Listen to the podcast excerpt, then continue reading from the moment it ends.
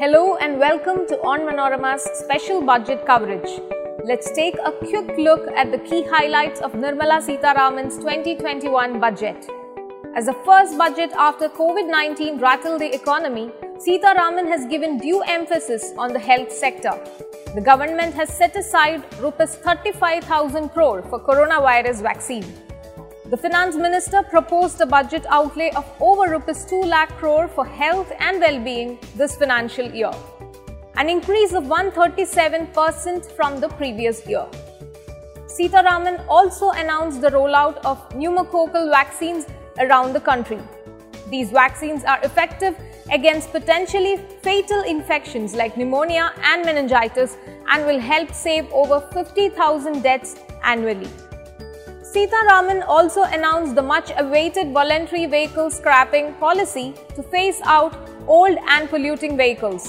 Under this, personal vehicles would undergo fitness test after 20 years while commercial vehicles would require it after completion of 15 years.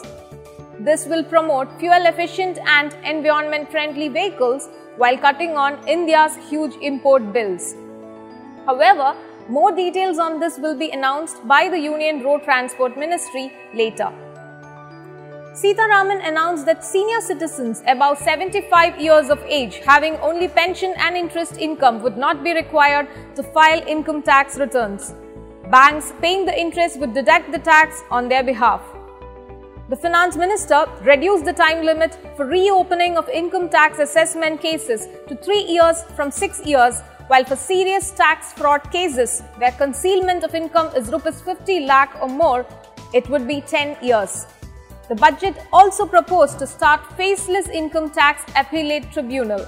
The finance minister said the MSP regime has undergone a sea change to assure price at least 1.5 times of production cost with sharp increase in procurement of food grains and payment to farmers. She said the procurement of crops like paddy, wheat, pulses and cotton has jumped manifold in the last six years. Sharing the procurement data and amount paid to farmers under MSP operation, Sitharaman said in case of wheat, the amount paid to farmers in 2013-14 was rupees 33,874 crore and in 2019-20 it was rupees 62,802 crore. In 2020-21, she said the amount paid to farmers is over rupees 75,000 crore. Number of paddy farmers benefited increased from 1.2 crore in 2019-20 to 1.54 crore in 2020-21. The finance minister announced rupees 1967 crore for Kochi Metro Phase 2. A sum of rupees 65,000 crore has also been allocated for the development of national highways in Kerala. Besides, rupees 25,000 crore will also be spent in West Bengal. A record sum of rupees 1.1 lakh crore for the railways has been announced by Sita Sitharaman.